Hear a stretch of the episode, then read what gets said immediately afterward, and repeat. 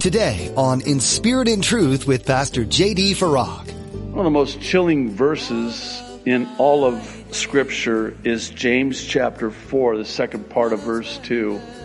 James writes, You have not because you ask not. In other words, here's all of these things that were available to you that God would have gladly given to you had you but asked. But you don't have that because you didn't ask for that. You're listening to In Spirit and Truth, the radio ministry of Pastor J.D. Farag of Calvary Chapel, Kaneohe. In light of COVID-19, Pastor J.D. is sharing some special messages. Some people think that no matter what we do, God will do what He wants to do. Today, Pastor JD reminds us that God has promised to give us anything we ask for, so long as it's for our good and His glory. Don't be afraid to cry out to God. He knows your heart, but He wants your prayers. Ask of Him something only He can do. Now, be sure to stay with us after today's message to hear how you can get your own copy of today's broadcast. Subscribe to the In Spirit and Truth podcast or download the In Spirit and Truth iPhone or Android mobile app. Now here's Pastor JD in the book of 1 John chapter 5 as he begins his message. Simply pray. I want to talk with you about something so simple yet so powerful that it can change our lives at a time of global crisis in our lives.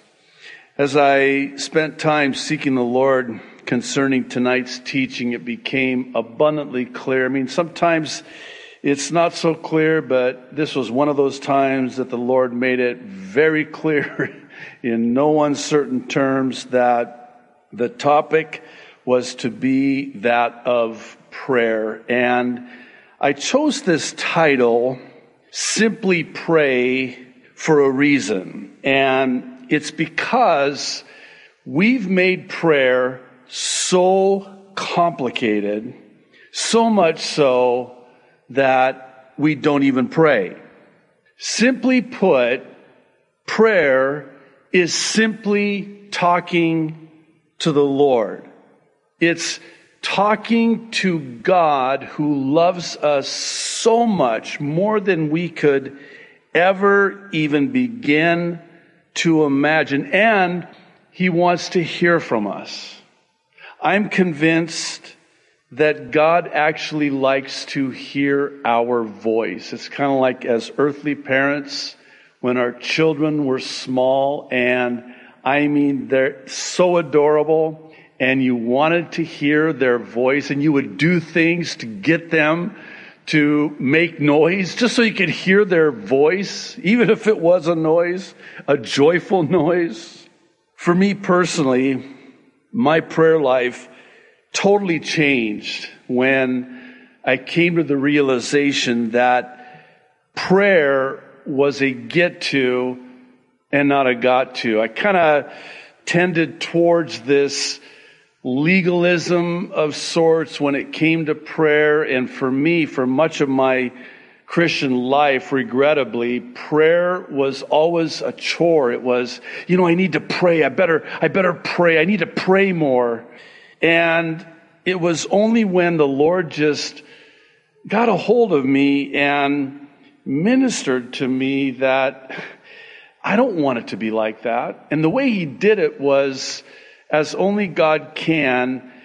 It was by way of my own parenting as an earthly father. And it was in this sense of having your children say something to you to the effect of, Oh, I need to spend more time with you. Oh, I, I got, I got to talk with you. And it's almost like, don't bother. I don't want it to be like that. I mean, you got to. No. How about it being a get to. I, I, I don't want you to unless you want to. I want to have that fellowship with you, that intimacy with you, but it's not a got to. You don't got to. You get to. You know, I had a conversation with my son who's in uh, California. Lord willing, in fact, I appreciate your prayers. They canceled his flight, so we had to rebook him on another airline. So he comes home for the summer. So we're talking on the phone, and he made this comment to me. I, I, this is this is what I love about this kid. I mean, what a great kid. He he says to me, he says, you know, Baba, um, I love being able to talk to you. And I, I, don't take that for granted because I know there are a lot of people that would love to be able to talk with you. And I'm your son, and I get to talk to you for as long as I want. And how many people would just love to be able to, you know, have a phone conversation with you? And because I'm your son, I get to, and that's, kind of like, oh, just, you know, stop. it was so precious. It was one of those moments where it was like the Holy Spirit was saying, well, that's what it's like with me. That's, that's what it's like with me. So prayer is a get to, not a got to. And not only is prayer a get to and not a got to, I get to ask God for anything.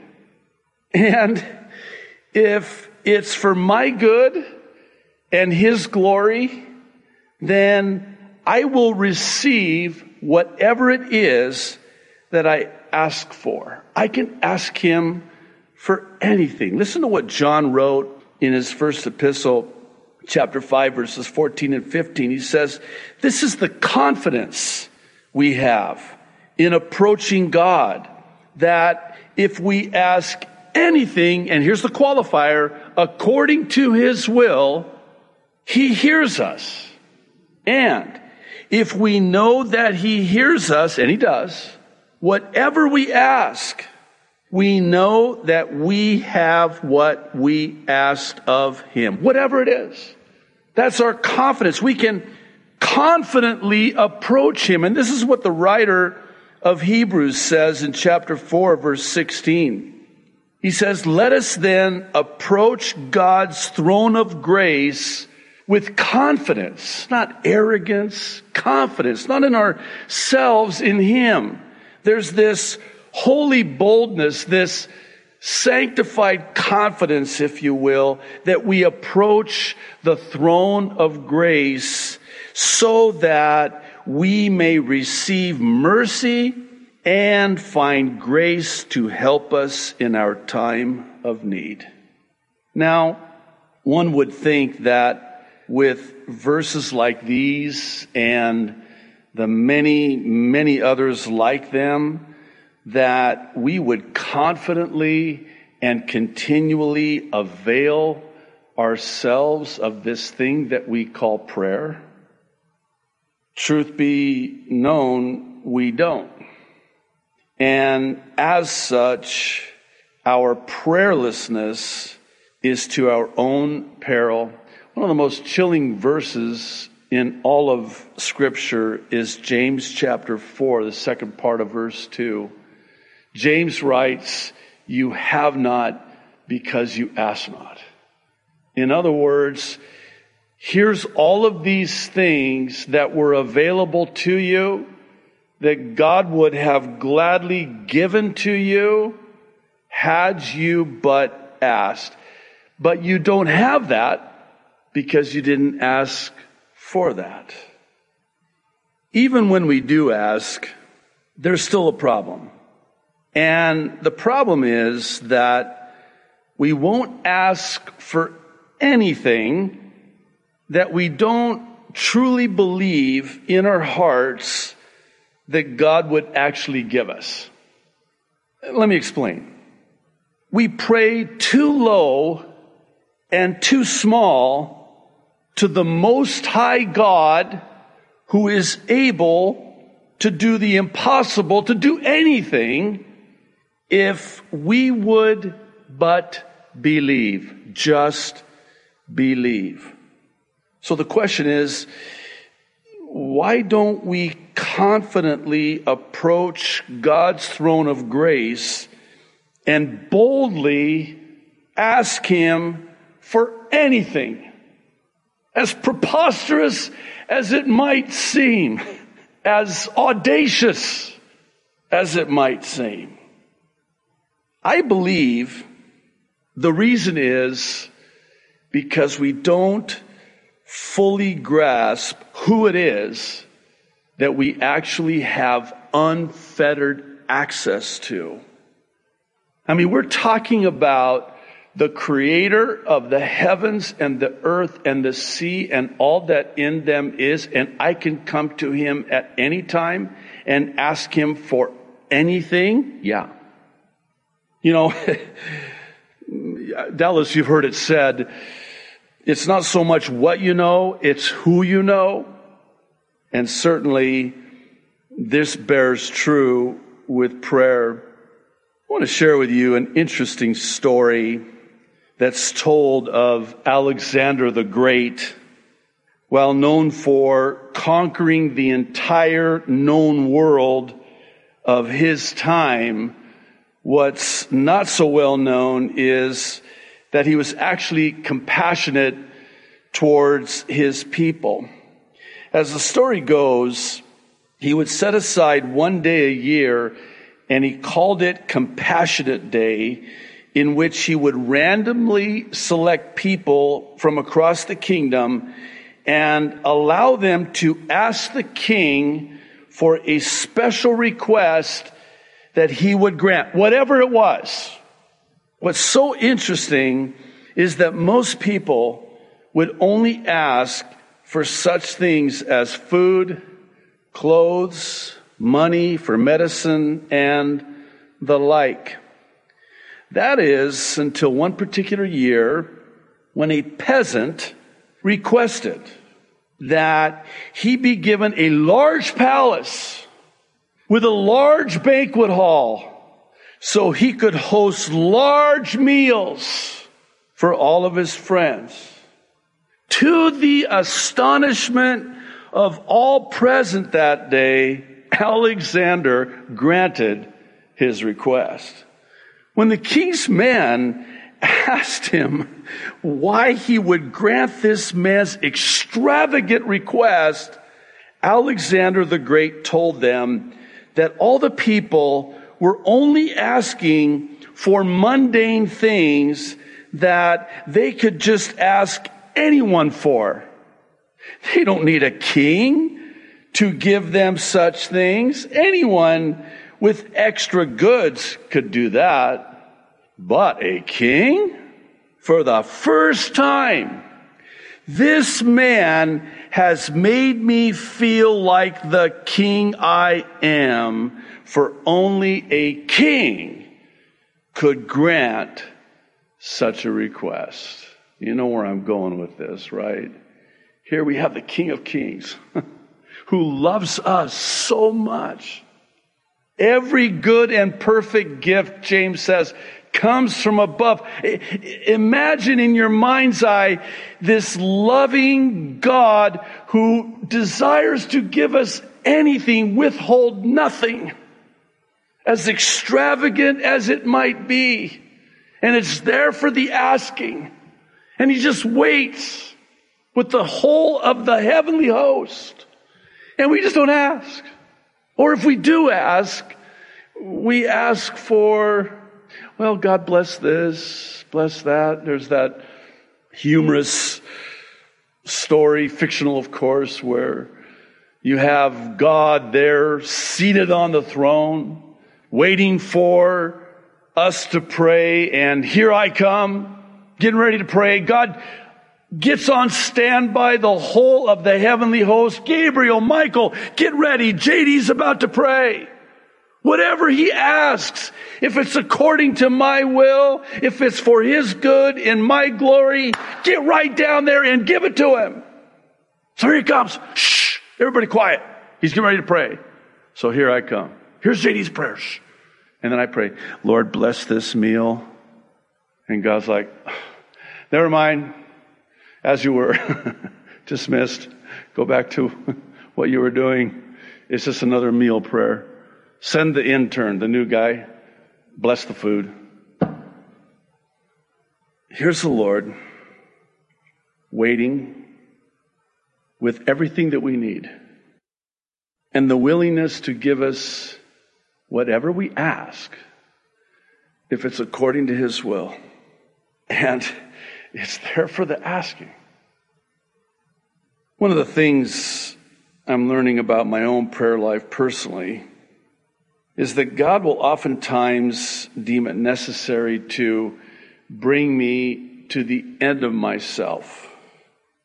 It's when I come to the end of myself, the end of my resources in the realm of the natural, that I turn to Him in the supernatural. It's only when I realize that for me, the situation is so hopeless, so impossible, it's only then that I'll go to the Lord as the only one that can do the impossible. When Jesus was asked about the impossibility of anyone being saved, his response in Matthew 19, 26 was, with man, this is impossible. But with God, all things are possible. When Mary questioned the angel of the Lord who told her that she would give birth as a virgin to the Savior of the world, he told her in Luke 137, with God, nothing, no thing will be impossible. In Genesis 18, we have that well known account of when Sarah laughed after Abraham was told that she would give birth to a son at 90 years of age, well past childbearing age. In Genesis 18 14, Abraham is asked this rhetorical question of, Is anything too hard for the Lord?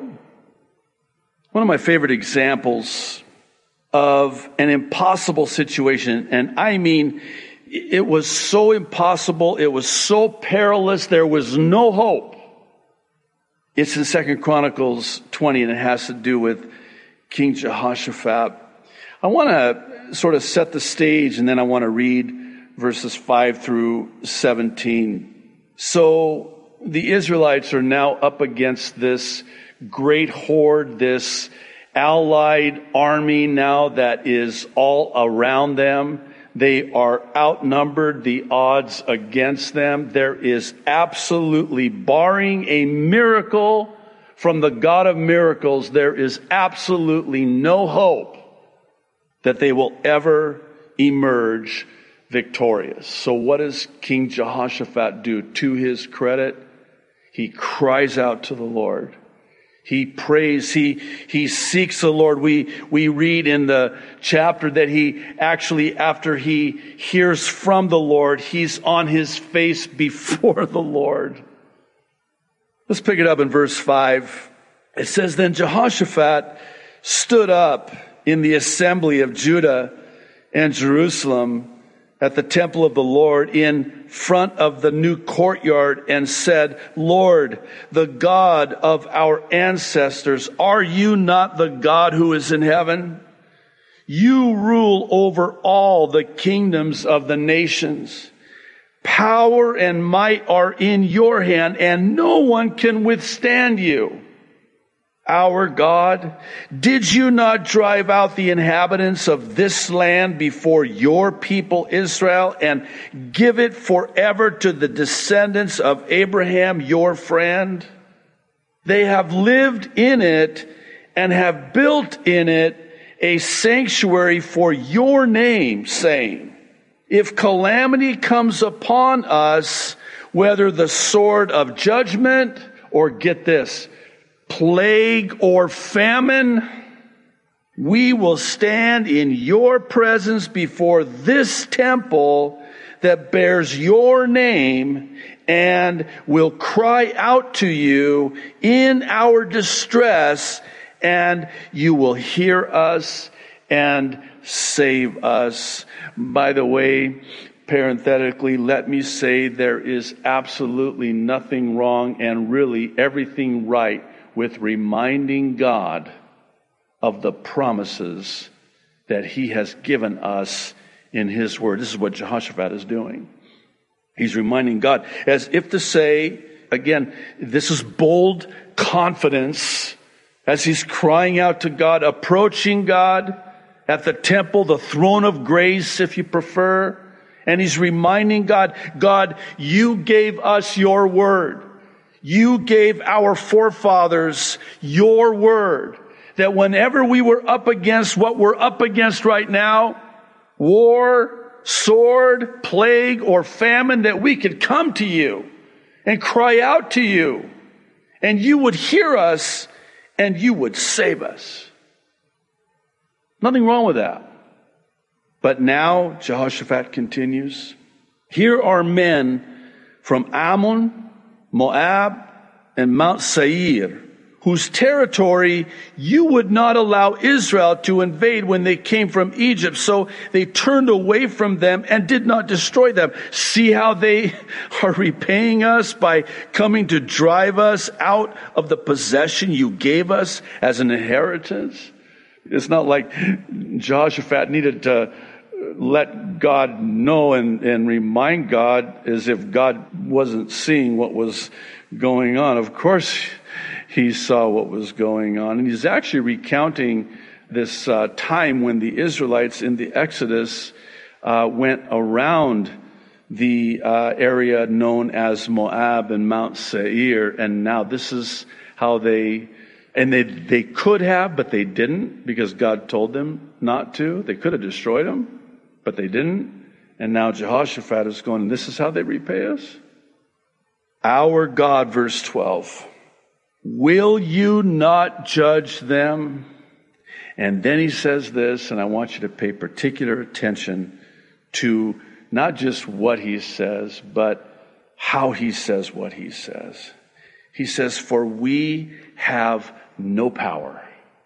In other words, we are powerless we are hopeless. There is no hope to face this vast army that is attacking us. And then he says this We do not know what to do, but our eyes are on you. Dare I say, this is music to the ears of Almighty God? Wait a minute. What, what did you just say? What did you just pray? Did you just say that you are powerless? Perfect. Thanks for joining Pastor JD today on In Spirit and Truth. We know that this time in our nation is uncertain, but one thing remains steadfast. God is in control. We encourage you to spend time during this season in the Word, in prayer, and in the presence of God. As with many churches across our nation, Calvary Chapel Kaneohe is holding services online only. We would still love to worship with you virtually, so please join Pastor JD at inspiritandtruthradio.com. You can subscribe to our YouTube channel as well to be notified when each week's service is made available. Pastor JD will continue to share his Mid-East prophecy updates as well. In these, Pastor JD takes a critical look at the news and events happening around the globe and compares them with prophecies found in the Bible, sharing God's views on what's taking place. You'll find these on YouTube or on our website. Again, that's in spiritandtruthradio.com. We also know how essential prayer is during this time, and we want you to know we're constantly lifting our listeners up to the Lord. Is there anything specific we can be praying for you about? If so, send an email to us at office at calvarychapelkaneohe.com. That's office at calvarychapelkaneohe.com. Would you do the same for us? Please keep Pastor JD and our church staff in your prayers, asking the Lord to guide us as we navigate this new and unexpected time in history. And of course, please keep our nation and our leaders in your prayers too, as well as all those affected by this virus. Thank you for praying and thanks for tuning in to In Spirit and Truth.